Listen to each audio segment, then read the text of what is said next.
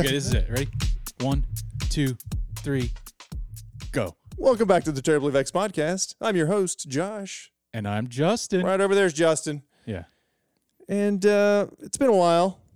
Yeah. Um, I want to apologize for that. It's, Yeah. it's been a minute. Yeah. It, I'll take full responsibility for that. But you know, I had me. the COVID nineteen, so don't you can't take full responsibility for Two it. weeks of that was Josh for sure. quarantined. 100% Josh. Baby shit. It was nothing. Kicked its ass. There you go. I was chopping wood in three days. Yeah. Clearing brush, pruning trees. You didn't get the vaccine? Oh, you're gonna go there Yeah. right now. Yeah, I figured why not. Uh, Why don't we do a whole episode talking about All right. all of this stuff that's going on right now with the um, vaccine, or as I like to call it, the injection. I got my first injection When do you get the next one? the 30th of April this month.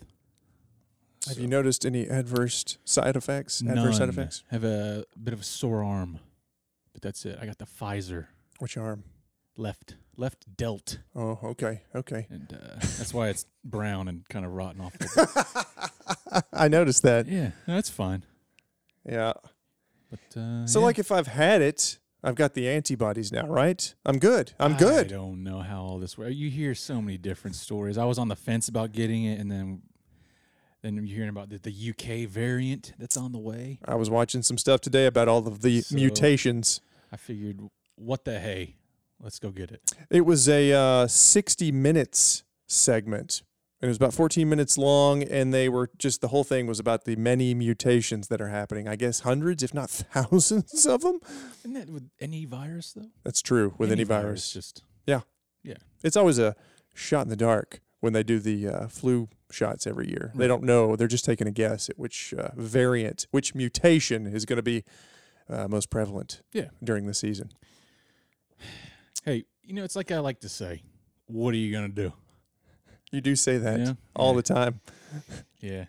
So I got that. That's you know, and some other stuff's been going. That's why it took us so long, me really so long to get this going. in. But Four-ish months, you know. yeah, I believe though last episode we did the Dennis Martin disappearance, Yes. and we teased, we ballyhooed an interview with Dwight McCarter, Yes, we did.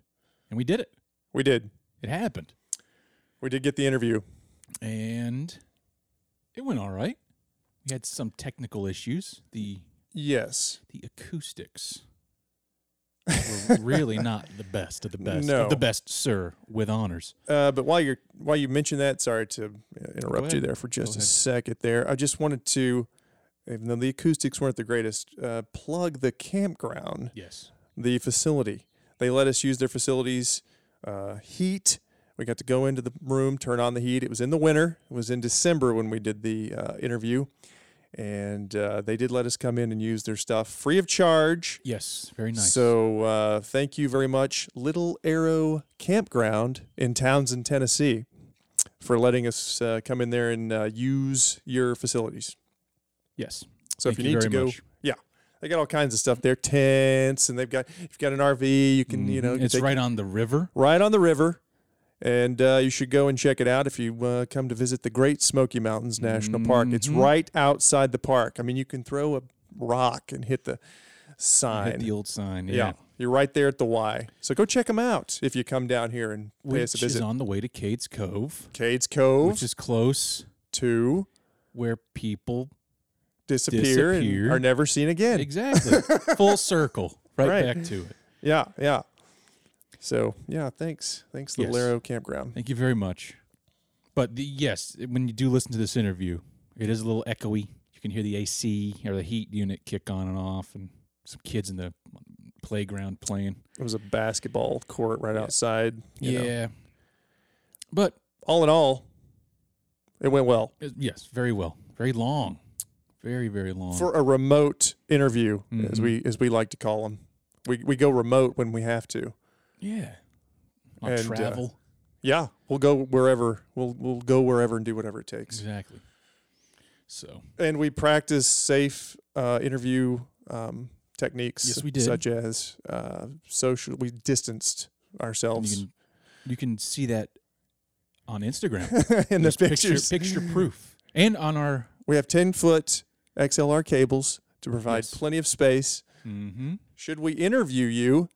Because Justin really, think about this interview is he loved it so much Let me tell you, and loves editing interviews and he loves the process of the interview. the so the, int- the interview process.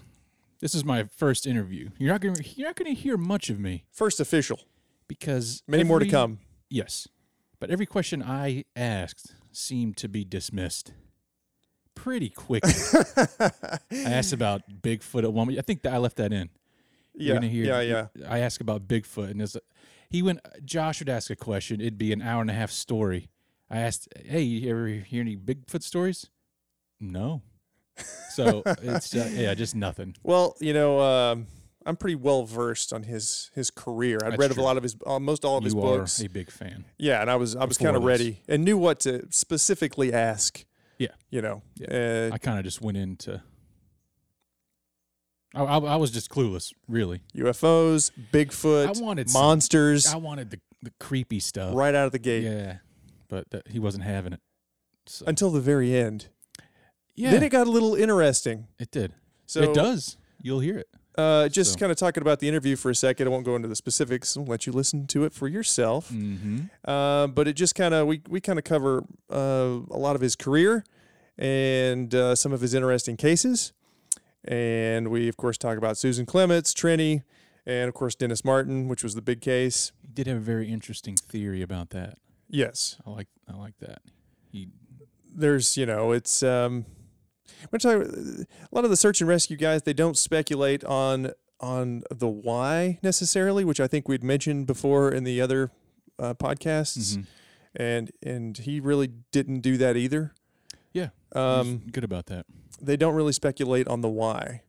So it's you know it's left up to you know Mm-hmm. just taking all the information Yeah. and trying to figure it out yourself, which is why it's so intriguing, I guess. Exactly. That's why it's a it's a mystery wrapped in a riddle. Very good. Yeah, Yeah, which is what we're all about here. it's all we deal with day in and day out here at the Terribly Vexed podcast. Yeah, which we're gonna have a website up pretty soon. It's I guess there's one up now, terriblyvexpodcast.com. Yeah, It's, it's kind of under construction. under construction. Just got it. Just threw some. You can't really do there. anything there yet. Not yet, but it will be there. Uh, while we're talking about the website and where we're going to go with that, we do have an Instagram that I post things on regularly. I think I just popped the P like you told me not to. I'm That's sorry about right. that. It's okay. Um, so go to our Instagram, which I believe is just Terribly Vexed Podcast. Yes. And you will find, even if we don't have a podcast up, some pretty interesting information. I try to keep it keep it rolling there if I can. Yeah. Maybe very good about one every one or two weeks I'll post something. And they're kind of lengthy too. A Mm-hmm. lot of book recommendations. I'm going to put a lot of book recommendations on our Instagram. Uh, so follow us there if you'd like. Yeah, and uh, if you want to get in touch, terriblyvexpodcast at gmail.com. Show ideas. We we always appreciate those. Anything. Questions. Please send your questions. Comments, good or bad. Please do that on iTunes, though, if you're going to leave a comment. Rate and subscribe, as they say. We want to get a dialogue going here. Yeah. Um, which is important to us. We want to we want to hear from people. Love it or hate it, we want to hear it. Yeah. Both. I don't mind. Yeah, I don't either. So, Um, so yeah. got anything else? Before we so. roll the interview? roll the interview. Yeah, I think that's I think that's pretty much it. Um, It was, it, it was a it was about what two hours and change, and I cut. yeah, the full interview was about two and a half hours, roughly. Okay, it's an hour nineteen, so I cut you know some some just Tightened it up. yeah you know a lot of pause bathroom breaks. There's a lot of stuff in there, yeah, so so we wanted to keep it on track as as to what uh, the subject matter was. Like I said, we were prepared. We came in with a lot of you know questions, and you know we're talking about the Dennis Martin case. It's 50 years old, so we're asking somebody who's you know near 80. yeah, That's difficult for anybody. you very know. good storyteller though. Yeah. Very good storyteller. but it's it's so difficult to you know have to and he's been asked so many times about it and he's been Yeah. interviewed so many times Yeah. so it's uh it's I, I couldn't imagine somebody asking me you know you know Mhm. Yeah, every once in a while, you know, he got some stories, confu- dates and years confused and stuff. So he's we, found hundreds of people yeah, so yeah, it's yeah, like you know so many so different difficult dates and everything going through his head. So you know, we kind of snip those little he's forgotten more information than I'll ever even know exactly. So you know here we are here's two guys he doesn't know and he's you know kind enough to grant us these uh, this you know one afternoon to Yeah, answer all our stupid questions yeah, and he brought some a tote bag full of snippets and photographs pictures and stuff. which you can see on the Instagram as well Yeah, I that's what I posted was some of getting at. those yeah. So, I guess we can go ahead and. anything else to add? I don't think so. I'm consulting my notes right now, and uh, I don't think there's anything else. All right. Just uh, enjoy the interview with uh, Dwight McCarter, the tracker. This is the Terribly Vexed podcast with Justin and Josh.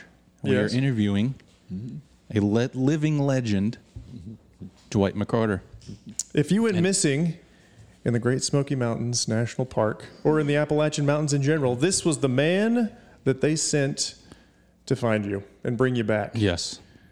Retired National Park, Backcountry Ranger, the tracker, Dwight McCarter. Yes. And so you uh, were just out of the Army a few years prior to coming into the National Park Service? Yeah, uh, I was in the Army 62 to 64 and, uh, and discharged from Ger- Germany. They, they trained me as a paramedic at Fort Sam, Houston, Texas. Uh, at, uh, it's right near the Mexican border there. And, uh, and so I was a sort of a paramedic there. And five, five weeks, I guess, I was there. And, uh, and uh, and then they put me on an old DC three, and flew to LaGuardia, and landed at LaGuardia, and it went from hot to cold, and and then they they had this ambulance as an old stretch, like a Pontiac Yeah. four door ambulance, you know, and uh, and we went to Brooklyn, and there's a whole bunch of uh, there's about five troop ships there, and so I gave shots to the to the troops, and and you got to watch and not hit the bone there. You, gotta, you know, that, that's a that's a very you got to you got to cup the the Yeah. fatty fatty parts. You know, you hit the bone, you're gonna make a barb. You know, and and they they had me filing down the barbs. Uh, you ever see the old uh, syringes and the that that the the needle part was separate from the plunger, you know.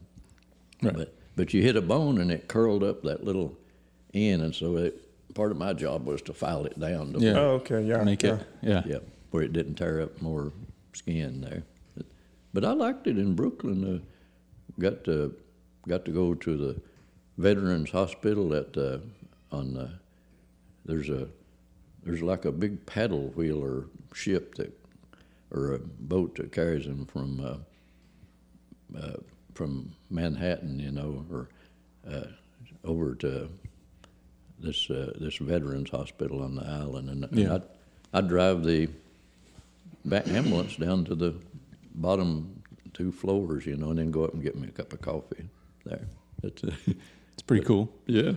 It's Your your first position with the park though, when you came down here, was a seasonal position. Is that right? You were manning fire towers, which is Yep. something a job that no longer exists, obviously. oh, Or it, does it? it does It does not here, or it does here. everywhere. Really? I just learned something new. Yeah, that uh, uh, uh, Look Rock is still in business. Uh, the the one at uh, Cataloochee, uh, the fire tower there is still in Really? business. Uh, the uh, uh, there's one in North Carolina that's uh, Is that Sterling? I think it is yeah Mount Sterling, and uh, and uh, they, They have equipment up there, right? That like kind of does all the job that you would have done back in the back in the '60s, I guess. And Yeah, you want to be careful uh, because when you go up in the towers, uh, you you gotta you gotta make sure that uh, that the chairs, the wooden back chairs that that has just little dowels, you know, and it's got uh, glass on the bottom, and you get up in the tower, and the tower is angle iron. It's real, real tall, you know, and these these four steel cables that lightning cables that come from uh, above the little room that you're in. You got to get right on that chair when the lightning's hitting, and and it'll Oh, I see. Yeah. it'll run down and it'll blow out these uh, these. Uh, it's uh, what, so many thousand degrees there. If it was to hit you, it go go in your head or go in your feet and out your head. You know. Yeah. Wow. I've I've gone up in that fire tower, uh, the one at Sterling, and they're a little scary to go up in those fire towers. They're very, uh, you know, especially on a windy day, they're kind of doing this number back and forth, you know. Yeah. It, And I guess there was a cabin up there too. yep. Yeah. Yep. That Did you ever man that one at Sterling, or did you do like High Rock or? Um, I, I did High Rocks. I did uh, uh, uh, Look Rock. I did Rich Mountain. Uh, I did uh, was it Bunker? There's one between Elkmont and uh, the Appalachian Trail, and uh, Blanket Mountain. okay. Blanket Mountain Fire Tower. There's Shuck Stack too, which is way over there. Shuck yeah. Stack. Yep. yeah. It's uh, Oh, that one's really scary. Oh yeah. It's The- just perched up on a top there. There is nothing. Yeah. well, well, the wood is so rotten. You don't want to go up there now because First few steps are even missing, Yeah. so you have to kind of finagle your way up that thing. And uh, I have I was latched onto it. The one time I've hiked out there and, and went up into it, taking pictures from it was I had to brace myself. You know. when, when it would hit uh, Bunker Hill uh, up there, uh, it uh, my my hair would just about stand up, you know, zzz, you know, and but I, I was safe on that uh, cane back chair, you know. Yeah. I've never even considered lightning hitting those towers. The whole purpose of you being up there is to watch for lightning Yeah. and storms to start a Yeah. fire somewhere, right? Yeah, it's an Osborne Firefinder. It's it's a brass. Now it's odd it it, it don't hit the brass for something, but it, the brass is the Firefinder. It, it pivots, you know, but it's got a little uh, horsehair. You got to have horsehair to to get your sights, you know, and and so you, you got to plot it. The, the map is written under of the whole park there, and you just you plot the lightning strike here and the lightning strike there, and Radio it in, right? Yeah, yep. And uh, they'll send a bunch of people out. A lot of time it'll be you too, you know. It's uh, yeah. uh, we went on on one on Panther Creek and it and we had to spend the night and lightning hit our sleeping bag. The Forest Service give you these paper sleeping bags, and it burned up my sleeping bag while I was in it, you know. and I got, got out of the way. We had to build up a fire Wow. inside of a fire because we didn't have our sleeping bags no more, you know. Grief. and so again, that was your first position with the National Park Service. Yep. And then, um, how did you transition from doing fire towers into sort of search and rescue? And uh, did some of the other more seasoned trackers at the time, like um, J.R. Buchanan, Art Whitehead, Grady Whitehead, Yep. kind of start Gra- teaching you how to do, you know? Grady's good. Uh, at uh, uh, Archie, uh, Archie was in the Battle of the Bulge. He's on the uh, he's on the uh, monument at, at Blount County Courthouse there. Really? And Archie, uh, all, all, of them whiteheads are good. Uh, J.R. is the best, though. He, if you could get him to quit stuttering, he goes, blah, blah, blah, blah, blah, blah, blah, by gosh. he's dead. He's been dead for quite a while. An author and. And these were the guys that all taught you basically how to do what, what they did. They did. And uh, uh, they, they were good. Not long ago, about seven years ago, they had uh, some children lost uh, a boy lost at uh, Clingman's Dome, you know, and uh, it may have been a few years back, but this some of the rangers that uh, with they they Webb and and uh, I forgot the lady's name already, McNutt, yeah, and then the other, uh, and all of them wanted to run down through there, you know, and and they run down through there, and I'm tracking the little boy down into Huggins Creek, and they're bumping up against me and causing trying to get around me, and I, I called Kenny, and I says, Kenny, there if they get past me, we've lost that boy.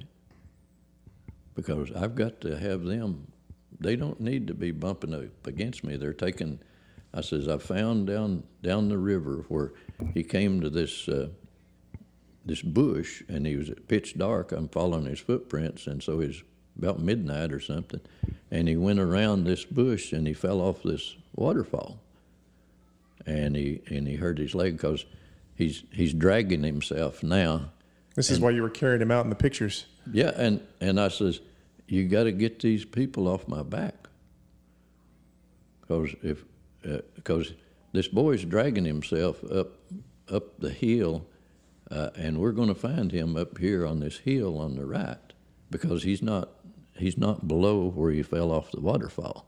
I, I, I, I stopped the people that were behind me, and and I says, "You need to tell them to get off my back because we're going to lose him if he if if he if if they rush past me and mess up everything else, you know.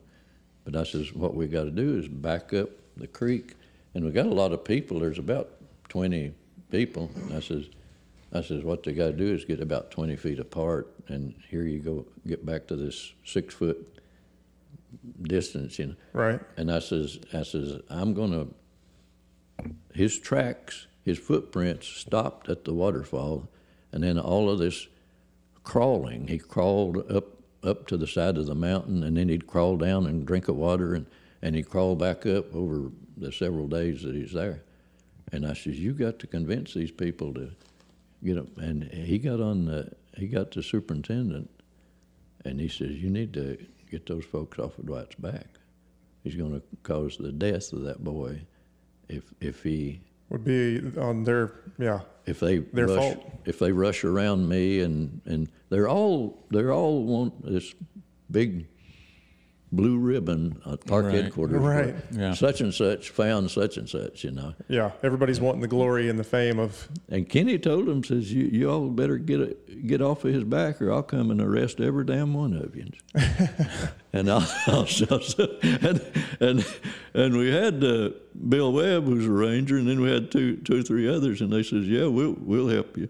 But, uh, so they quit running up against, that's the Park Service for you. They all want to be, uh, but, but you, you don't want to you don't want to be that kind of ranger. You want to be the kind of ranger that that gets your skills up and you and you slowly go along and you you you uh, determine what, what's what's what you're looking at and what you're not looking at. And I says, I says, Kenny, I'm going to have them go back up the creek on the right side and get get about ten feet apart, hold out arms to get it, and I want them to sweep above me. And if they if they want to, I'll blow a whistle, you know, because I'll be down at the waterfall. And I says they're going to find him because he's he's crawling, he's dragging himself every day down to get water and down back to his rock or what. But he hurt his leg. He he fell off that waterfall, you know, or he injured his knee or something like that.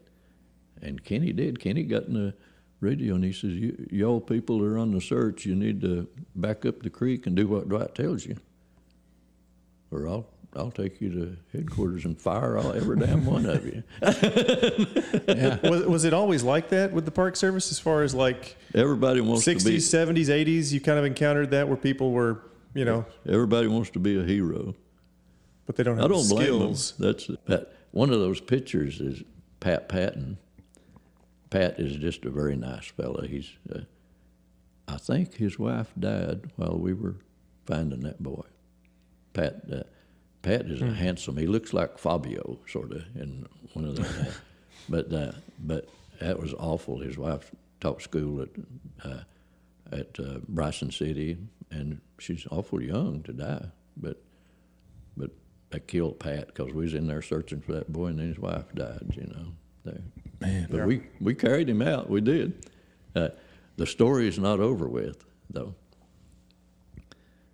Uh, I didn't object to them carrying him out quick, because in that picture you see a lot of young people and you see a lot of heavyweight people and everything. And I said, sure, uh, tell call them and tell them you're. Uh, Dwight's old; he can't run like you can, but he's bringing the. And and two, he got to the boy got to speak to his mother, and she, and she, uh, they held up the microphone, the squelch, you know, and and he talked to his mom. He cried, you know, there. And uh, he sends me uh, Christmas cards every, every Really? Still does. I was going to ask you if you still keep Yeah. keep in touch. from Florida. He, they live in um, somewhere in Florida down there.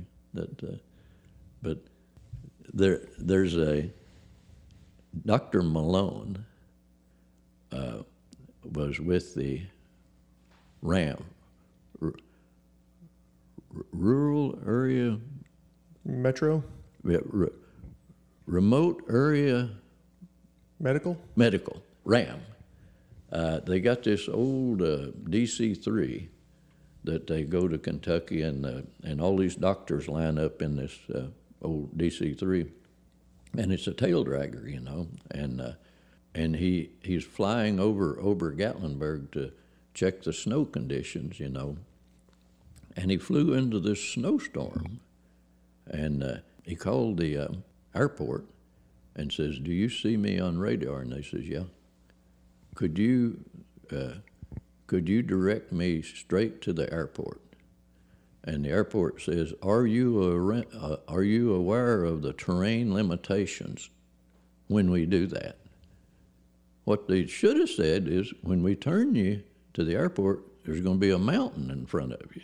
They didn't say that. They just said, "Are you aware of the terrain limitations when we do it?"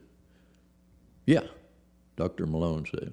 Well, he, so here, here he is. He flew into this cloud right above park headquarters, right, right above Laurel Falls, and uh, and it just went snow and clouds and everything, and and so he turned right into to this mountain that where there used to be a fire tower out there uh, uh, looking right down on Wears Valley, you know. I can't think of the name of it, but he, he turned right towards it and he flew over the Laurel Falls. And, and when you get, when you got a big twin engine, uh, you, you got one engine up in the air. The one that's pulling, that's keeping you flying, is the one that's on your right. You know, if you're if you're flying level, both of them are pulling. But but but if you if you're pitching to the right, you're losing lift in this one over here. And and they were a whole bunch of people at Laurel Falls. Dr. Malone powered up, you know, and he started seeing the trees and everything, and he and he went into a huge circle of I don't know, twenty or thirty mile there, uh, and and it's all clouds, you know, and he's trying to trying to head towards the airport, and he swung all the way around on a twelve mile loop, and he and he's coming right back over Laurel Falls, and and he uh, he started encountering uh, limbs, you know, and uh, and he he tried to power up, and he did for a while, and it, it is eating up the energy uh, in his uh, right engine or something like that, and he he plowed a ditch with the right engine at full speed, and the left engine is not doing much. It's not getting any lift, and he crashed and burnt and the rescue squad went in there and they got him out, you know. But the searchers, they couldn't find the right propeller and the right gearbox and the right spinner cone. And and the uh, family was had Lycoming engine, Hartzell, Hartzell propellers, and and uh, Beechcraft Corporation sued for 6.9 billion because they claimed that they, they interviewed all them people that was at Laurel Falls, and they says, "Did it sound like the left propeller flew off when when Dr. Malone flew over over y'all?"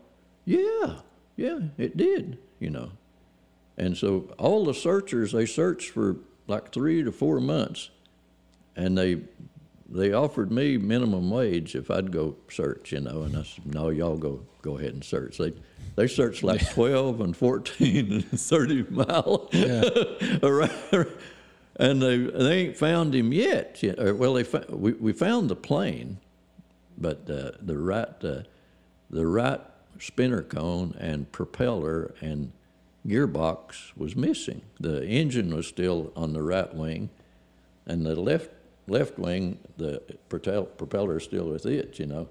And they scratching and they searched and they said, it's got to be along that 12 mile, because we interviewed these people at Laurel Falls, and uh, and they couldn't find it. They searched for six months and paid people minimum wage and paid my preacher minimum, Jeff Wadley. He's a he's a the Methodist minister at the uh, up near the state line of Virginia, where the young Methodists go to swim and Yeah. paddle and everything. You did a book with him as well, Mayday, Mayday, right? yeah, yeah. Well, uh, they couldn't find it, and they, they kept paying them people minimum wage, and and they were going to have to pay six point nine billion. And and I, I I know Dr. Malone's family, and I didn't want to interfere with with theirs, you know. Well, the the Hartzell propellers and the the different people that are getting sued, they come to park headquarters and they send them to Kenny, and they says, "Do you know of anybody that can find something in the woods?" Yeah, Dwight, Dwight can find stuff, and I'm retired, you know. Yeah, yeah. Well, where is he? We- We'll pay him minimum. Well, you done tried to pay him minimum wage already, and he, ain't going to take minimum wage, you know. There, and they they called me. Uh, uh, Kenny called me and he says, "Dwight, you need to come over to these insurance company. They they want you to look for that propeller." And I says, "Okay." Uh, I says, "How come they can't find it?" Well, they've been searching for it for six to ten months or something, and they can't find it. They found the plane, and, and uh, Dwight, c- can you find? Well, I might. I'm not sure. And uh, so I got my preacher from the Methodist camp up there, you know, in Virginia, and uh, I said, Jeff, you're gonna come with me, ain't you? And yep, yep, and uh, and we went up to where the wreckage of the plane was there, and uh, and no right propeller and no gearbox, you know. And and Jeff says, Dwight, we're going to walk that twelve mile. No, no, no, no. I says, we're going to we're going to go back against the grain where Dr. Malone's coming, and we're we're going to look for the spinner cone. We- We're not going to look on the ground. We're going to look at every tree that that when he started turning and coming through those trees, we're looking for the spinner cone because if he embeds at a, at 300 mile an hour or whatever, the spinner cone's going to embed into the into the tree. If we find the spinner cone, we found the propeller. How do you how do you believe that? I says, you just watch. And so so we we were there maybe five hours, and we're uh, Jeff wants to look at the ground, you know, but because the right engine was was turning with all this power, and it was making a ditch uh, up through there and slinging dirt and everything. But I was look I wasn't looking at the ditch. I was looking up at the oak trees, and I says, Jeff, there's that spinner cone, 50 feet up in that tree. I says, I'll pay you $150 if you'll climb that. He's younger than me. I said, if, you, if you'll go up there and get that spinner cone. Yeah, yeah. And, uh, and, and I says, uh, and I brought a steel rod with me there, a little thin steel rod. And uh, he says, we're going to go on past the plane. No, I said, we're going to follow this ditch that this motor was plowing at full full throttle, and and we're going to put this steel rod into that mud, and and about a hundred yards probably before we come to the crash, the rod went down and ping, ping, ping, ping, ping, ping, and I I pulled the rod up and measured it, and it's uh, eight feet. The pinging is eight feet underneath the earth, and I said, Jeff, I'll give you another hundred and fifty dollars if you'll dig up that propeller and gearbox that's that's Buried in the ground. that's buried. And Jeff, he, he's young, he's shoveling, you know, and and, and so, uh, and I said, I'll pay you another hundred and fifty if you'll uh, call the insurance company in in Manhattan and scrape off all the mud and get the serial number off of the gearbox, and that's what they want. And and uh, whatever they pay me, they paid me six hundred and ninety dollars there. I says, I'll give you half of it, you know. And sure enough, we dug up this, uh, this, uh, and them things are heavy, the dang propeller and everything else, you know. Right. And we we drug it out to the woods, you know, and, and Kenny says, I knew you'd find that dang thing. and it, it's it's heavy, so we, we had a pole, you know, we was carrying it, and we Between talked- the two of you. yeah, we talked to these high school kids helping bear it. I says, I'll give you 50, $15 if you'll help us carry this propeller out. That's awesome. Didn't take too long to find it then, though, did it? Right. They're looking for it for what, six, eight, ten months, and they were looking for a long time. If, if find it in a few hours. You yeah, found if you'll yeah. review Dr. Malone's aircraft crash in the Great Smokies, it'll be in the, I can't remember what the date was, you know. But, Is that is that one of those planes that you can visit? You know, you can Well, hike the- to or Well, the plane, the plane's not there anymore. Oh, they okay. they lifted it out. Oh, but, okay. But you can you can go to the site. Uh, if you go up uh, Laurel Falls Trail, uh, going to Laurel Falls, about halfway, you you get to where all these people are stopping, and there's a creek flowing underneath. It's the only one. If you walk up that creek, uh, and it's a little overgrown, but you'll right on your right is a little plateau. And if you go up there, that's where the remnants of the plane is. That's where it happened. That, And you, like I said, you all have a book on the airplane crashes, yeah. not just in the Smokies, but also in the. I think the one over there is listed off of like the Blue Ridge. I know of one off Browning Knob, Yeah. Mm-hmm. and I think that was in the early '80s. That one crashed over there, Yeah. I, and that fuselage is still there. You Yeah. can still hike to that one. I've been to that one before. yeah, the dang bears move in them, you know. There, there's one. Makes a uh, nice little home, right? Yeah, there's one at uh, Cosby Campground. Does that take you up to sort of like the AT up there? Is that where that plane crash is? The F4 Phantom plane crash, which was the fighter jet, right? Yeah. It, yeah. Now it's back down the, the trail. Pretty good ways. Yeah, it's it's maybe 300 yards back down if you go to the AT, you know. But uh, you got to take your boat horn with you to get them out of the one on. I can't think of the name of that creek that comes up there, Little Creek or something. But but they, you go to where that where that plane is, and them bears come out and Shuffling about. yeah, yeah, you gotta.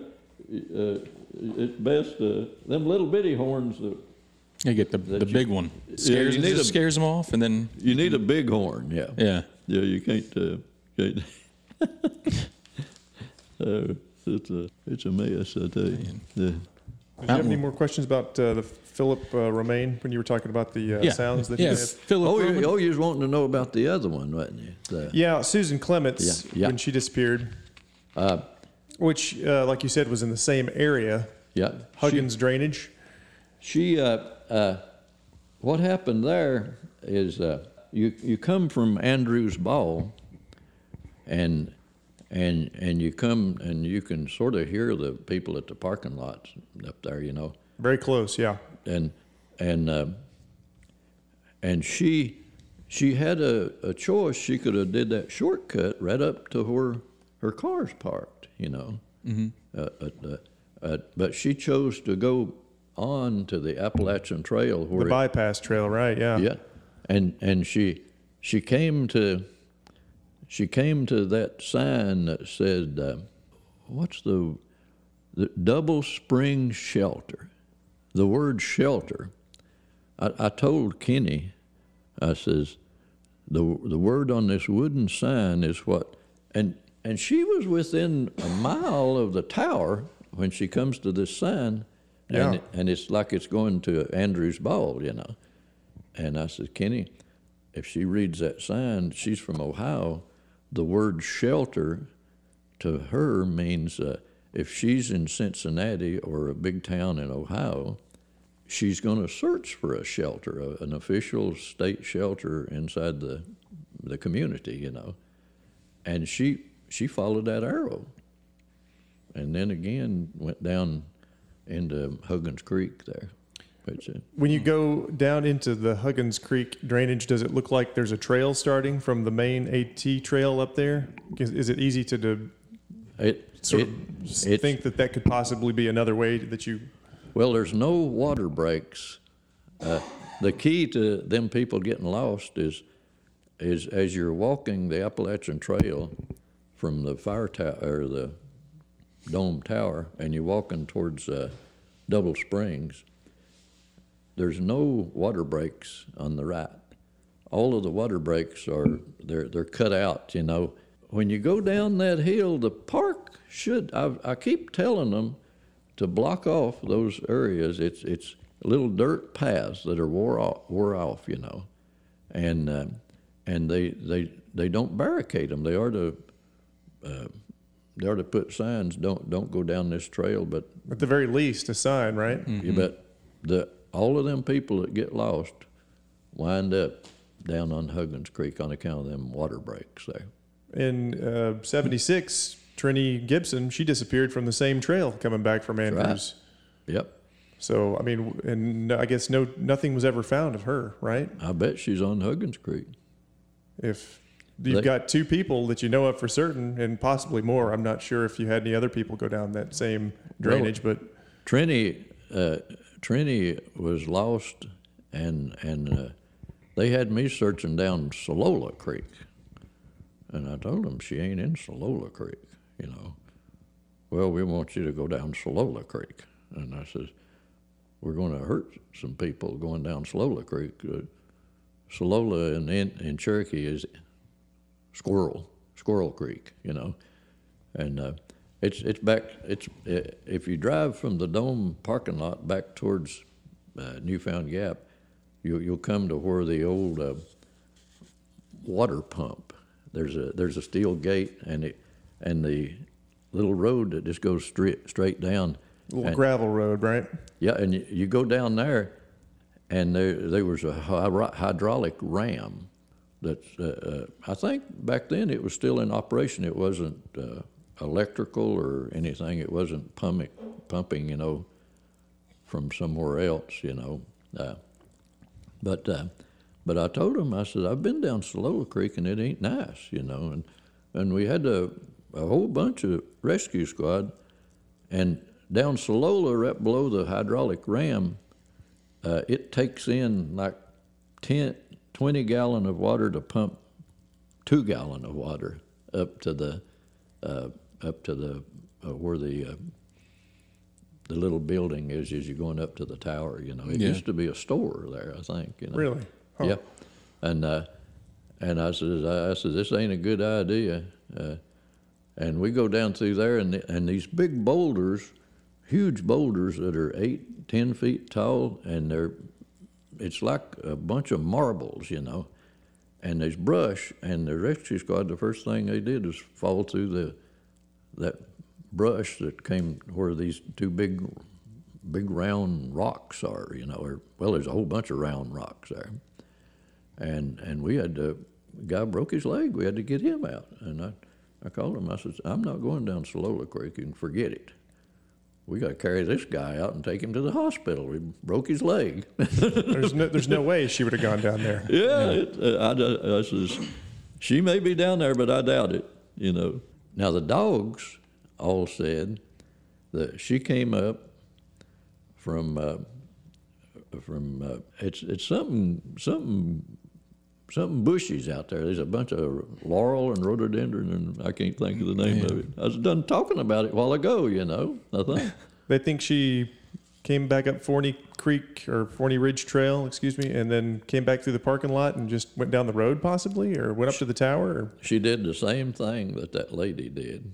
she went the bypass trail back up to. Yep. And uh, and she came to that that sign, and the dog says that that she turned and went right past the uh, fire tower or the uh, observation tower, and uh, and the dog's tails are up. They're uh, alerting, you know, and uh, and J.R. Uh, it wasn't J. Uh, it might have been J.R. was with the me and him was with the dog handlers, you know, and I can't think of a, out in North Carolina or somewhere, and uh, and they we we took them three times. They they said the same thing. They, come up to to that sign that says uh, shelter, uh, and they turned back towards the the dogs did went right past the tower, and their tails were up when their when their tails are up, they're on a hot scent, you know. There, when it's down between their legs, they've lost it, you know. And I can't think of the name of that big gap. You know, it's about two mile back towards uh, the uh, Mount Fort- Collins shelter, I think, gets Yep. pretty close. and uh, and the dogs, uh, their their tails were alerted, and they went right to the middle of the road, and their, and their tail went between their legs, and all three of them did, three different times, three different dogs, three different handlers, same thing, and and they said that she got a ride, she got picked up, or she might have got hit by a car, and then, but if she'd been hit by a car, that tells me that that uh, that they had enough scent that they felt comfortable, you know. Uh, but there was there was the early search, and then there was a second search that Jimmy Carter made us go back. It's about five or six years later. We had to go back and search the same dang place, go down to Salola Fork, you know. And I told him I, I'm not going down Salola Fork. You can forget it and somebody else it's somebody else's turn going down Salola Fork. Yeah. and they never found anything. Nothing was ever found of The dog says that she got in the car and left. nothing to find. that was that. She wasn't there. Now there was another search. Uh, uh, uh, I call it the rabbit search. Uh, ra- rabbit, uh, rabbit is one of our maintenance persons. We call him Rabbit, you know, and uh, and uh, they uh, let's see if I can.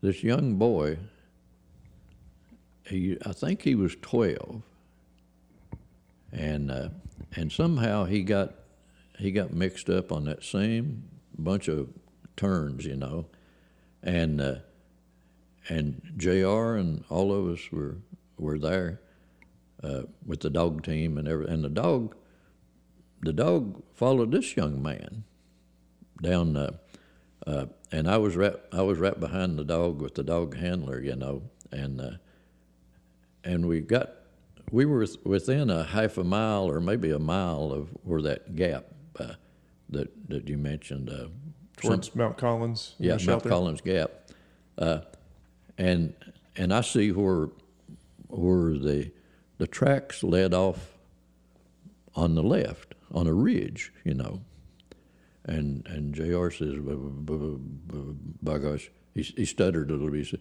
"B- b- b- "We'll flag it, you know, and come back in the morning." And uh, well, we came back in the morning with different dogs, I think, or may have been the same dogs. We got down there, and and here's uh, Judy Tucker, Dwayne Allier's girlfriend, one of our girl rangers.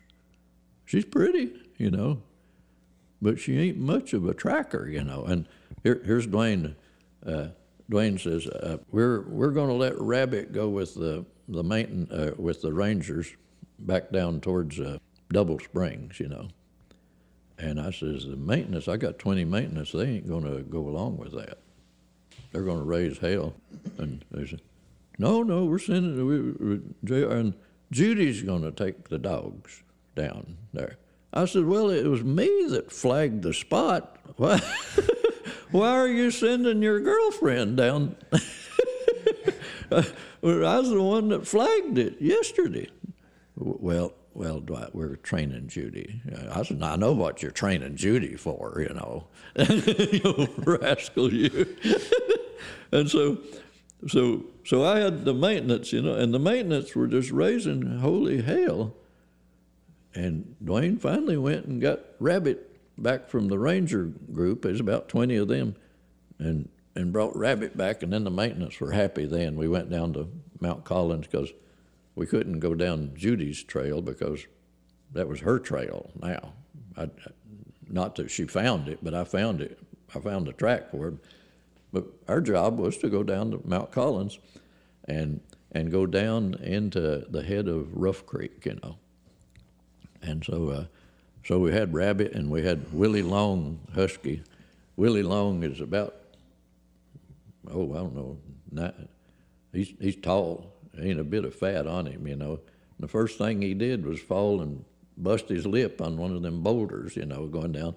And then Rabbit, uh, it wasn't Rabbit, it was the mowing machine operator. I can't think of him. He fell it seemed like we fell all the way down them rocks, you know.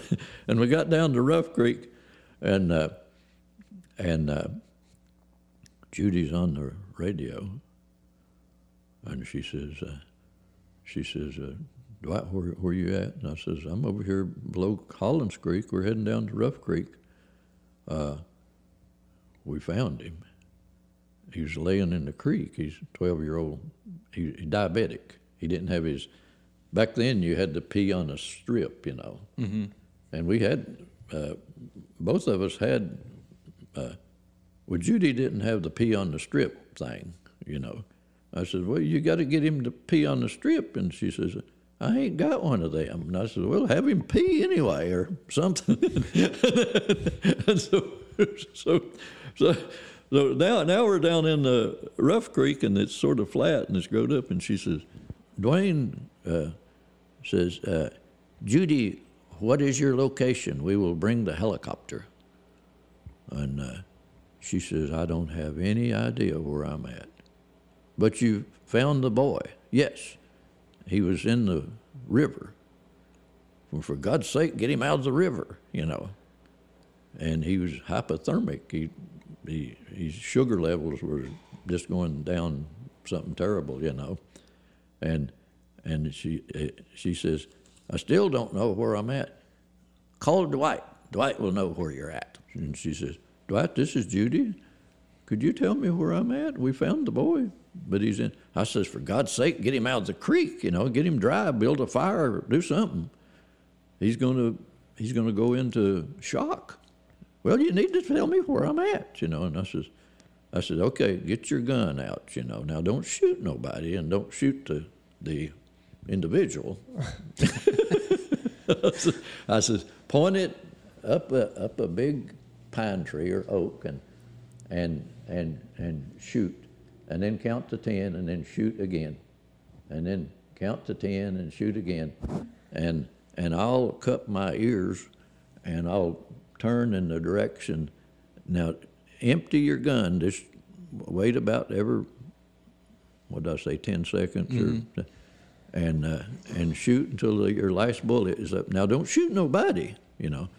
And and so, okay, I I cut my ears, and the echo, uh, the strongest, is right right across this one creek, and another creek, and I said we'll be there in about an hour and a half there, and you just stay, get him, uh, and and we had uh, Boob, Buford Price, he's a hero, and and we ran over there to where the boy was, and his core temperature was down to just.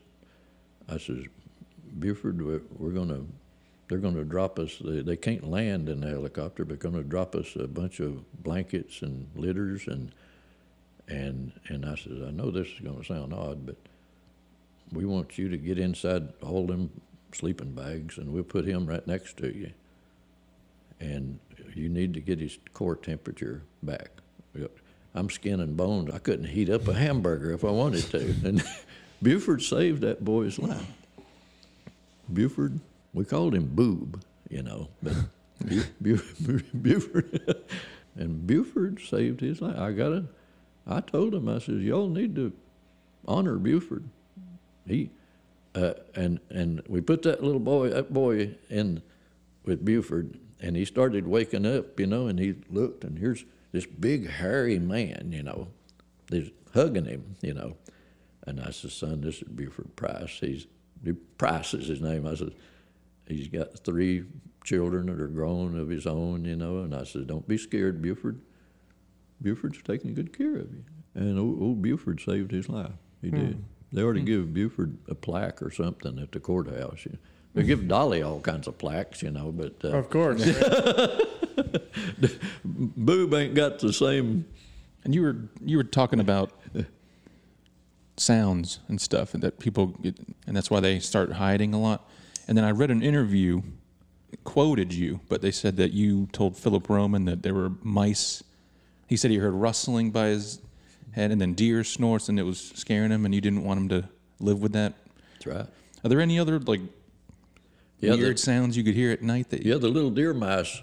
They the the Philip would Philip would be sleeping in the dry leaves, you know, and he he. Yeah. This, this mouse would be in his ear, you know. Poor old feller. Terrifying. Pitch black. That would scare me. Yeah, Yeah. yeah. I would have ate that mouse or something. You know?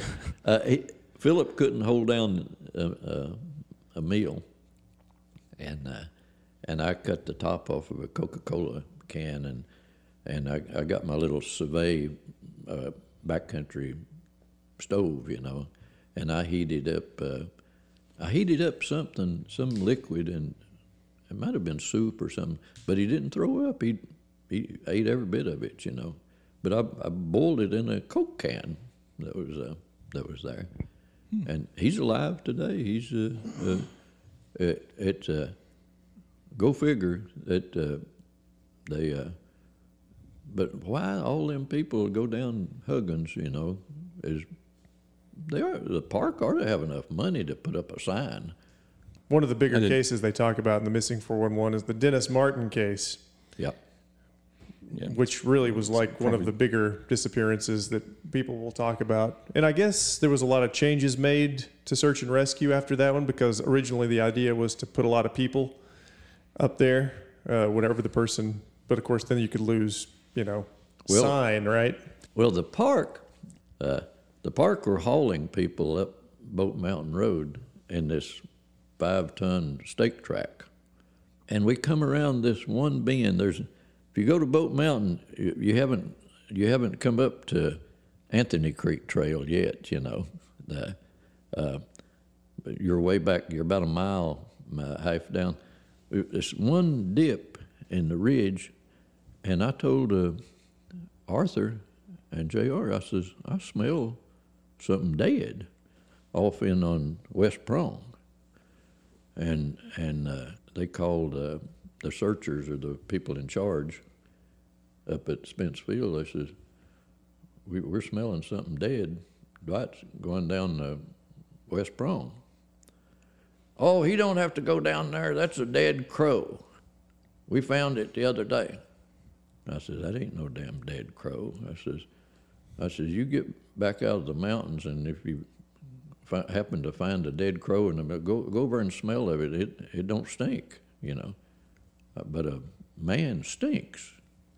I says, that boy is down West Prong. No, you're you're supposed to come up here at Spence, and we'll show you where to go. And and we didn't have uh, Kenny Slay as a ranger back then. You know, that was in the '60s. If Kenny had been there, he'd have cussed everybody out and says, "Dwight can go wherever he wants to." You know. But I bet I bet that boy is down on West Prong. There has to be. You think somebody grabbed him, that they were being watched or something? They were up there for a few days. They camped at Russell Field first, and then they went up to Spence. Well, he he was coming back down Bote Mountain, and and he, he went past uh, uh, that one coming from. Uh, I just said the name of it, and I forgot. Anthony it. Creek. Anthony. Yep. Yeah. Uh, he he went past it by a mile. The boy did, and and he uh, for some reason, he decided to go down into West Prong. And and me and Arthur and Grady and J.R. We went down there whether they liked it or not. But that smell, you could move to a, a human smell is the worst smell you can have in the woods, you know. And I said, that is not a damn crow. Crows don't stink when they. Uh, but but they kept jumping on us, and they made us go up to Spence Field and go down Eagle Creek. So you think uh, when he got out of sight of his father that he just He was kept going on his own and well. He, he came around that bend, and he was hearing something down on West Prong, or or he he he for some reason he went down that way. I'm not sure why, but uh, which is a pretty good ways away from Spence Field, it is. Yep. especially for a little six-year-old boy. I believe that's where he's at. If if there's any left, but that's the thing, the shoes will rotten back, you know, and everything. It it. Uh, uh, but uh, Grady and all of them says, well, uh, we think Dwight's right. There, there's that ain't a dead crow. What was that about the Keys family from Carthage, Tennessee, when they thought that they heard a scream near Cades Cove? Yep. Yep. I think they had talked to a ranger, and he told them to go to Rowan's Creek, and that's where they heard and saw some sort of unkempt man who was Yep. standing up on the mountainside, and, and they thought that he had something thrown over his shoulder. Do you think that could have well, been in any way part of Dennis's disappearance, or was he just one of those random wild men that I've seen you talk about in interviews before? People that Yep. possibly lived still back in the backcountry of Yep. the park. We were talking about the wild men Yes. just before we left. Yes. And I was just wondering if you had any more information on that because I'd seen some interviews where you were talking about the wild men, uh, people that perhaps never left the backcountry, deep woods that were living there prior to it becoming a national park, just using the Great Smoky Mountains National Park as an example. Did you ever see any signs of people living up in the national park out in- deep in the woods out there when you were backcountry rangering? Did you ever see any? Um, did you ever see any people that did- were you know that you could have thought maybe these people aren't just hiking, maybe these people aren't just camping, maybe they're actually living out here? who did we call the the wild man? All the rangers called this one guy the wild man. Who- Who was? There was it? a guy in Cataloochee, I think, yeah. But Yeah. were there could there have been others? I guess right that lived out in the in the park. Yeah, that's uh, uh, you're right. Uh, If you if you come into Cataloochee, uh, coming, uh, it's a short distance from Interstate 40. You just turn off and then you climb through the Catal- uh, what is it, Cataloochee Gap, I think it is. And I used to know that guy's name. I was the ranger at Cataloochee for several years. Arlie Phillips. Arlie Phillips. He just lived out there. Yeah, I'd uh, I'd come over. Uh, I'd go out uh, to get something uh, in Maggie Valley or something get to eat, you know. And I'd come back, and if there's snow on the ground coming through the gap there, you could see uh, the Park Service. Uh, their their right of way or their property goes all the way right up to to near where Arlie Arlie's house is. The family. Uh, both the boys were a little slow, you know, and and uh, the parents raised them in that uh, uh, in that uh, house, you know, and and uh, both the parents eventually died, and Arlie and his brother were there by themselves, and they burnt the house down the first night. They they they let the they let the wood stove catch on fire at the second floor, and it fell down into the basement, and and so Poof. poof, and there's Arlie and his brother, you know, and and uh, he, they didn't get much clothes, you know, they didn't have have time, you know, and uh, and so uh, I can't remember if I was the ranger when it burnt down or not, uh, but I would I would see his tracks a lot, Arlie, and he would he would hide behind a tree when if I was on a trail, you know, and I'd see Arlie's tracks, you know, uh, he, he'd go over and get right up against a tree and I said, "Hey, hey, Arlie." Hmm. Well, how you doing? Hmm. Okay. And I says, Just you, you you doing okay? Yep, yep, yep, yep. And and I says, well, be careful, be careful. And and he would patrol Cataloochee at night. He'd, he'd look through every garbage can and he'd get all these plastic spoons and, and they had Kentucky chicken on it, you know, and everything. And every pocket that Arlie had, he had stuffed uh, full of. spoons and forks and and, That's a uh, little odd. Very, very sanitary. and I I don't know who he uh, the people of Maggie Valley brought him all kinds of clothes when I was there. They they they'd come up to to the gap there and maybe a half a mile down there's a there's a little flat area and they'd pile up clothes and food for Arlie and uh, and and his brother and and I don't know I think they built they built eventually built built him another house, you know, or or he's renting or something, you know, there. But but he patrolled at night, and and the worst part of that job over there is uh, these horse people uh, up up at the upper end, you know. Arlie would go and steal their milk out of the cooler. I think But- I read that. Well, he wouldn't steal it; he'd just borrow it, you know. Yeah, yeah, yeah. yeah. There's a horse camp in Yeah. Cataloochee, yeah, and he would, yeah. And they, uh, the horse people jumped him one night, and he whipped about every one of them. He was feral, Yeah. He was a wild man. he whooped all of their asses, you know. And, and, He had reverted to the wild a long time ago. and uh, he, he'd grunt more than anything. He'd go, huh, huh," you know, and I'd, I'd ask him, he liked to hang out over on the 12 mile strip, too. Uh, you, you go down the lower end of Cataloochee and, and across that uh, metal bridge, it's a historic bridge, sort of, and then you go up to where the 12 mile strip, the hunters, and, and I think Arlie would steal their food. They, they drive that, it's 12 miles to the Interstate 40 and he he would uh, he would go there and and uh, the raccoon dogs raccoon dogs and bear dogs and everything and and Arlie liked dogs there. He did but he'd walk all the way from but I have no idea where he moved to after the house burnt down but uh, Was he the only uh, wild man that you knew of that for sure lived in the Smoky Mountains or in this area? Or could there have been other people back up in there? well that um, uh, we were talking about the Martin boy on, uh, Yeah. on the on that branch, that one branch before you get to the exit of Cades Cove, you know, Loop Road.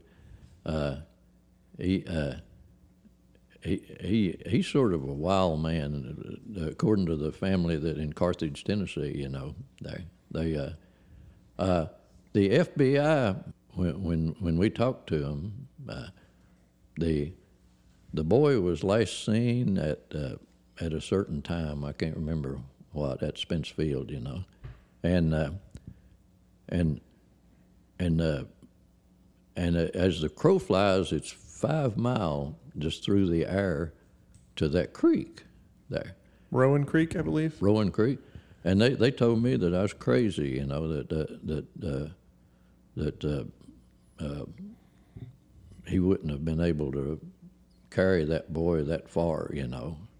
And I said, that's crazy. I ran the Appalachian Trail through the park uh, in uh, 13 hours. I know if I can run 78 mile to, from the Fontana Dam to come out at Interstate 40, Bob Grant picked me up, and he had a big dope for me. I said, Bob, get me a big diet right. Bob, Bob's the superintendent of Acadia now, the Acadia Okay. National Park. Uh, go figure, that's the only ones out the. That guy at Rowan's Creek, uh, something's odd about that, you know. But he, now he had to know where he was at to, Exactly. Yeah. because uh, if you go to Russellfield, and and if he'd come from Spencefield over to Russellfield and come down, uh, you you get halfway down Russellfield Ridge, uh, and there's a big gap there, and, and there's an old uh, uh, old cattle road that goes down that cuts off uh, probably a mile and a half and comes out right at where that family from Carthage were playing. Uh, so this whoever this wild man was that that they, but the but the wild man got in a white van there. The Carthage people said when they drove up that uh, that they went past the white van. It's an old dirty white van, and the kids wanted to play in the creek, and they did. They got two boys and a girl, or two girls and a boy, you know, and and uh, and after a certain period of time, they. I think the Carthage family, the father said that he heard a kid scream, and the father ran up the creek from where the kids, and he told the wife, uh, gather up the kids and put them in the car, you know, because we, we heard this little boy or this kid scream, and and he's on one side of the creek, and he sees on the other side this silhouette, this man, you know. He didn't see the kid, but but by the time he could get across the creek and and try to get uh, the the guy got in the white van and fled out uh, uh, and the wife said that, that he nearly run over their car fleeing in the in the, 'cause I think she was parked down the road with the kids you know that Oh, I'd never read that anywhere. I didn't know about that. that that they interviewed that family from Carthage now the the park I don't know if they believe that guy or not you know but but this is the odd thing I think he told him, uh, or maybe I interviewed him, and or I talked to him. uh, Maybe he was a, a Marine. The father was. He was a he was a Marine Corps, I guess, during the during the war, or maybe uh, Korean. I bet the Korean War or something. And and he didn't take no shit off anybody, you know. And I, I asked him. I says, uh, I says, is that the only contact that you had? with that one individual? No. When we get when we went back to Carthage, we started getting now now back then in 69 you had payphones everywhere. And the Carthage family, the phone book is in the at Carthage is in the these booths, you know. And you and he looked uh, the park made the mistake of putting the Carthage family's name in the local newspaper. That's a no-no, you know. And some somehow it was picked up in in Carthage too, and it was in that newspaper. Uh, uh, Wild Man, and and I think the father told me, and I may be wrong, that he started receiving calls from a stranger, you know. And and what what the guy would say was, you better keep your mouth shut if you know what's good for you. There, and that guy's a Marine. He says, "Oh boy, you come around my family, I'll take care of you." And Yeah. he quit calling him then. Well, I've never heard that. Uh, That's an incentive to go get that book. I think Michael Bouchard. That's where I'm getting that. I think Michael Oh, okay. interviewed the Carthage family, and Michael being a, a, a he, uh, I forgot the name of the state now. Connect, Connecticut, yeah, yeah, it was Conne- He was, uh, uh, he had solved over forty-five uh, murder cases, or Michael had. He, he He's a detective, you said. Yep. He uh, he's a very nice fellow. He, I'd meet him at the Foothills Parkway. You know, that's who I think I got the information from. But From Mi- his interview. Michael went and And if that guy'd bring my book back, it, I, ain't, I ain't going to talk to you, uh, uh, Channel 10 no more. they ain't worth a damn, you know. I may uh, send him some emails for you and see if I can. So I just talked with Dwight and he wants his book back. I want my book back. if you ever want me to talk about the Martin boy, you'd better send my book back. You know.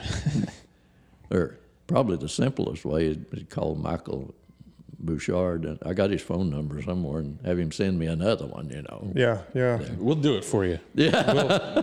Yeah. But, yeah, look up Michael Bouchard, uh, Connecticut there. Yeah. You want to do? Can we do one more? Do you want to talk about the the last one on the list here? Oh, I just had a question about the Moon Eyed people. What your theories were on the Moon Eyes down there? They've got that wall that's, uh, you know, at Fort Mountain.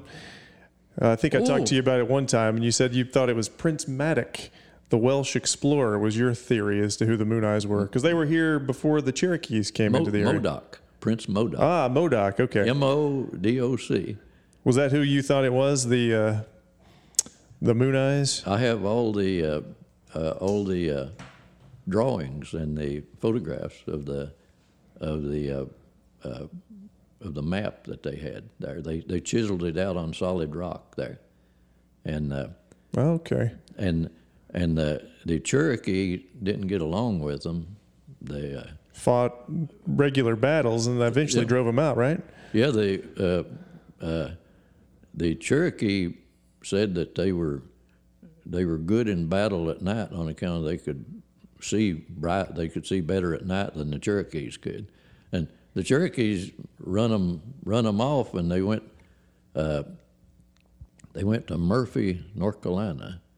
Uh, their next uh, uh, there, there's a fort there uh, on the quad, quadrangle. If you if you go to Murphy and ask the ask the people uh, something something mountain, and and then the Cherokees run them away from there and run them to the next one at uh, uh, you go 411 highway and you come to the Georgia state line and you go about five mile into Georgia, and and there's a there's another fort Prince Modoc uh, uh, built there.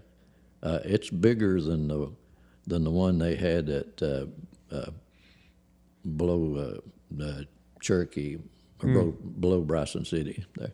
But I, I got all the uh, I got all the drawings and the maps uh, uh, of the. um and what the different symbols. There's uh, the European or the the symbols for the Welsh were were like tick marks, you know, there, and and and some would be up, and then they'd be different uh, different symbols, you know. That, that all those rocks are got all of it on there.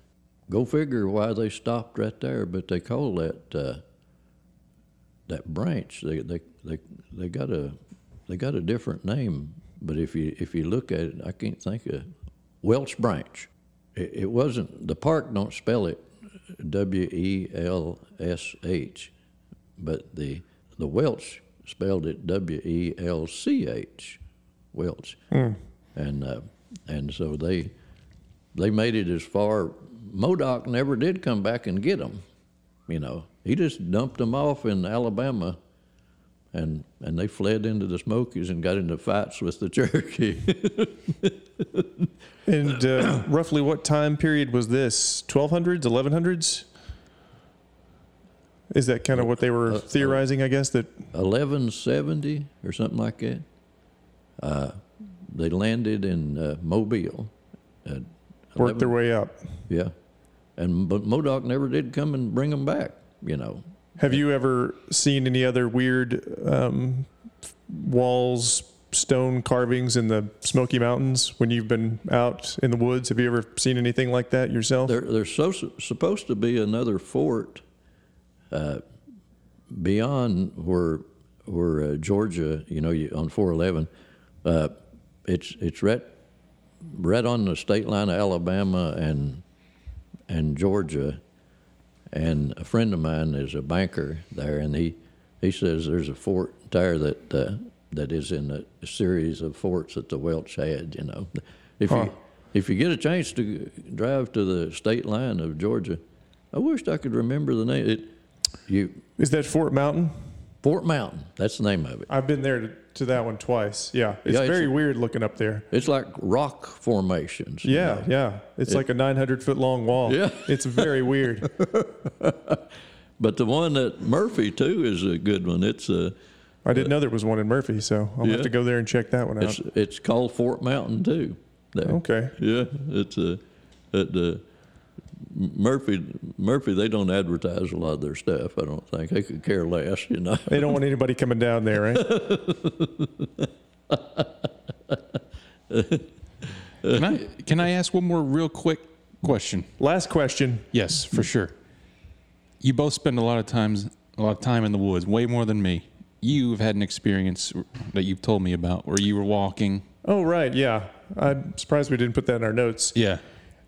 I was hiking by myself one time. I hike alone most times. And there was one instance where I was hiking along and everything got very, very quiet all of a sudden. It was like I walked into a airtight bubble. Mm-hmm. I couldn't hear any wind. There were no birds. There was no movement, no rustling. Normally, you hear that stuff when you're hiking along all the time.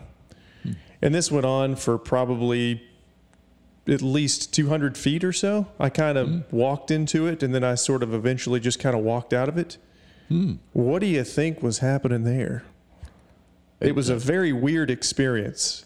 Uh, when I was a ranger in Cades Cove, I collected fees and wrote permits for backpackers and everything. And I didn't get over to Ace Gap a lot, but but the if you go to the Methodist Church in Dry Valley, and uh, the widow Kelly is buried there. If if you go up to the boundary of the park, uh, you'll come to Kelly Gap, and then you come to Ace Gap. And Ace Gap, I'd write a permit at Cades Cove for a backpacker, and if it was a woman backpacker, nothing. No, none of that silence and none of that nothing. But if I wrote a permit for a male backpacker, she steals everything that he got there. She does.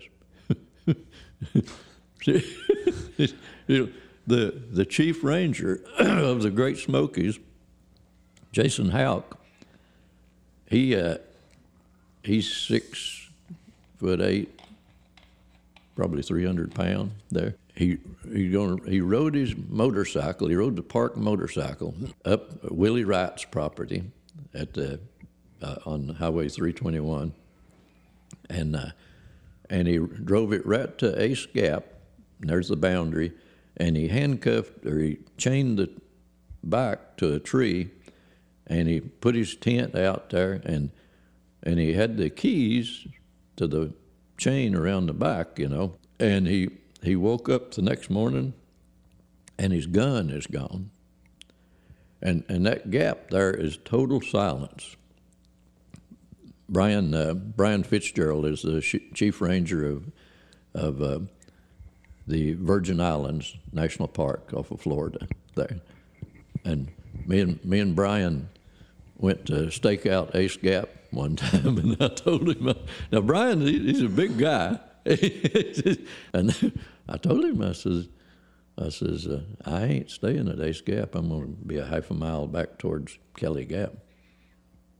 I'm staying at Ace Gap, right, you know. And that woman bothered him all night. Brian, Brian is well thought of. He's smart. He's college, everything. And he he comes and he says he said and Jason Houck's the same. They they think it's a woman. They they feel like it's a woman. They they she stole Jason's pistol and he's inside the tent. And she stole his keys and stole everything. And then he didn't have a key to to get and she stole his radio. And he couldn't get the the chain off of the tree, so he had to walk all the way down to Willie Wright's property and he called me And and he said, "Dwight, you need to come over here and help me find my keys and my gun and my pack and this and that." And I said, "No, I told you not to go there." I said, "I ain't going over there. You ain't going to find all that stuff. She done carried it off, you know." And it's only men. She does not bother women at all. Well, that is weird. Hmm. At Ace Gap, It's very odd. yeah. At, I was not at Ace Gap when this happened. I was somewhere else, but it was still just what you're talking about. Deathly Dead's, I've never, I've never experienced it since Yeah. that one time, and this was probably about four or five years ago. total total quietness and stuff. I, Total. It was like the entire forest was looking right at me. Yeah. Well, Brian, the next time we staked out Ace Gap, Brian got up on the side of the mountain and and something was bothering me, and it got to my back, you know, and and I turned and look, to look back up on Walker Mountain, and it's gone, but it's still on my back. And I told him 30, 30 ladies, I says, I'm leaving. So what are we talking here? What's what's up there? What's out there? something's bothering me.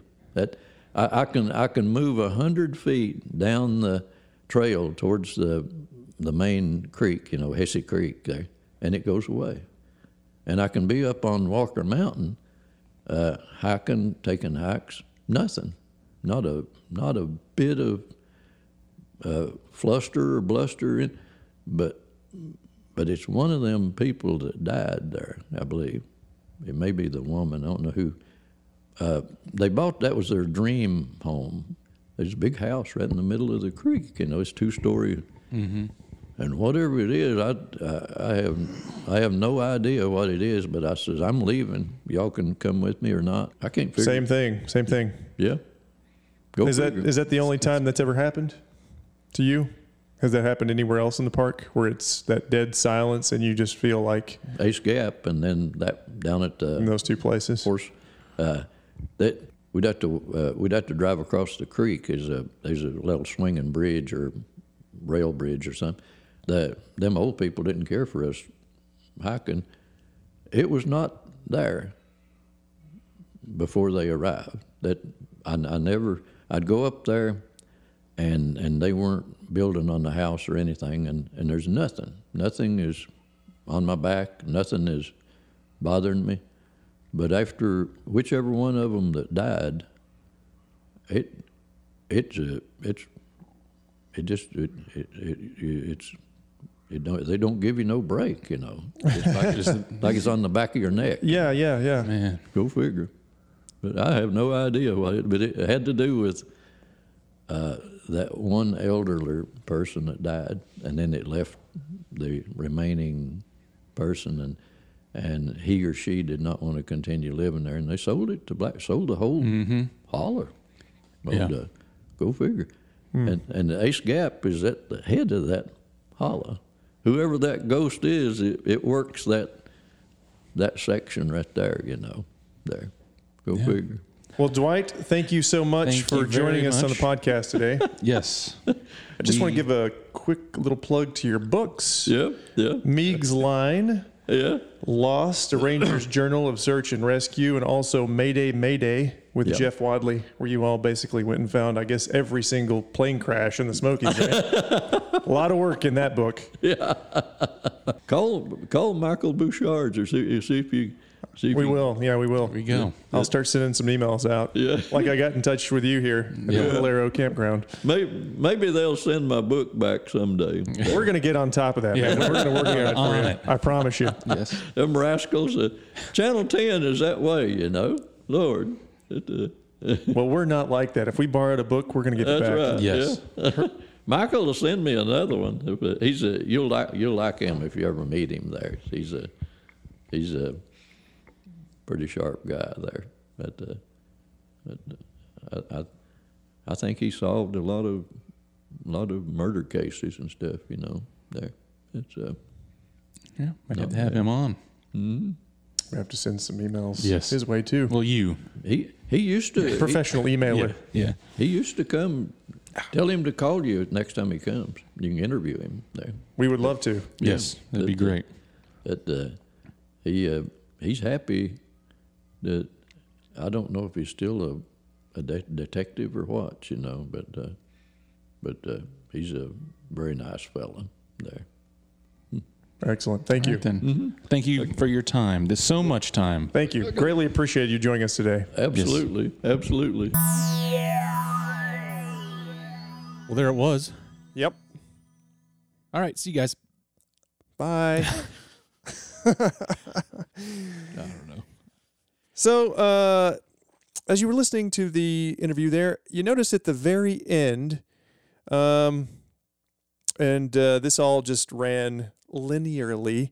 We didn't uh, chop this thing up. At the very end of the interview, he began talking about something that, that happened to him.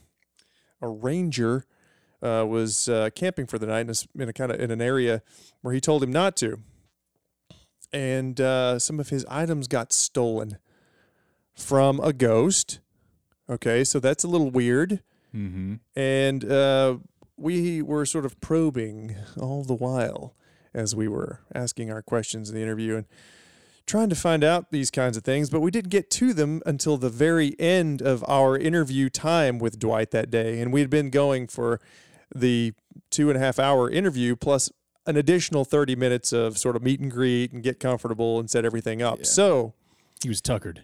he was tuckered out by this point and we couldn't uh, ask uh, you know probe further but that's really sort of uh, what we were starting to get interested in was that Right. at the very end of That's- everything That's what we were trying to really get to for the whole thing.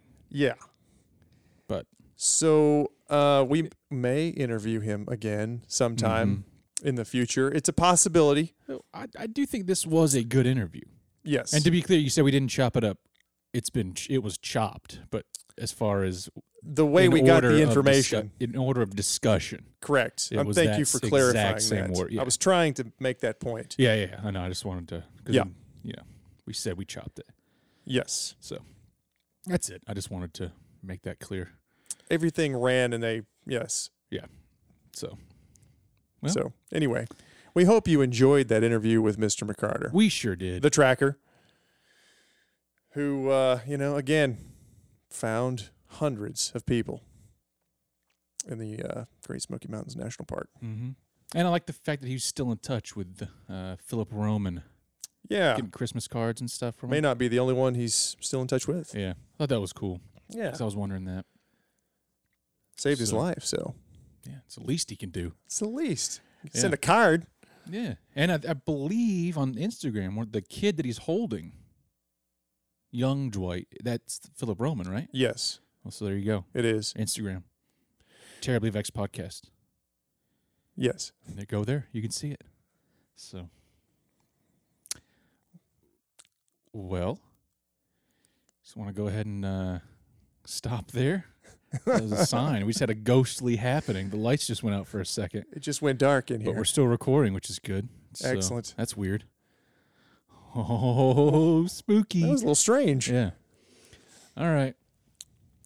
Well, hopefully, and you don't want to talk about what we could be doing in the future We next can. I- possible I episodes bel- well, we can talk about the next just to episodes. let yeah. because we have that one pretty much figured out what Yeah. we're going to be discussing next time because we're going to be leaving uh, the missing 411 and the strange disappearances uh, we wanted to when we started this we wanted to just sort of cover the ones that happened in the smoky mountains the big ones and we Yes. did that uh, for the most part There's so many more. Though. there's so many more and we will revisit this topic in the future yes, uh, however for the next podcast we're gonna more than likely the next podcast Yeah. i'm guessing here i don't know we're going to discuss. We're gonna dip our toe in the UFO world.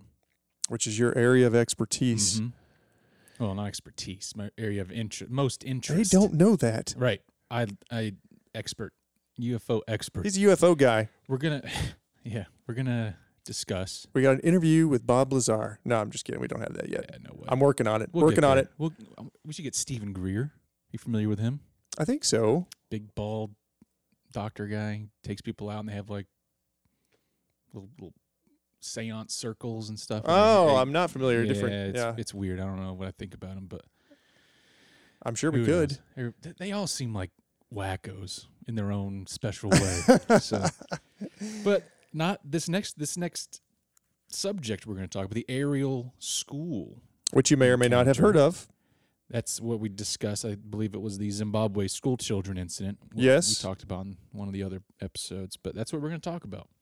And uh, we dug deep into that one. Yeah. A lot of information. We've had months and months and months to Yep. yes, we have. dig in uh, to that one, So and we have. So I think that's going to be the next episode. we're going to get to the bottom of that one and solve it. So, all right. Well, look forward to that. And, you know, Terribly Vexed podcasts across the board. Get in touch. iTunes, all that jazz. And, uh, We'll see you next time. yep.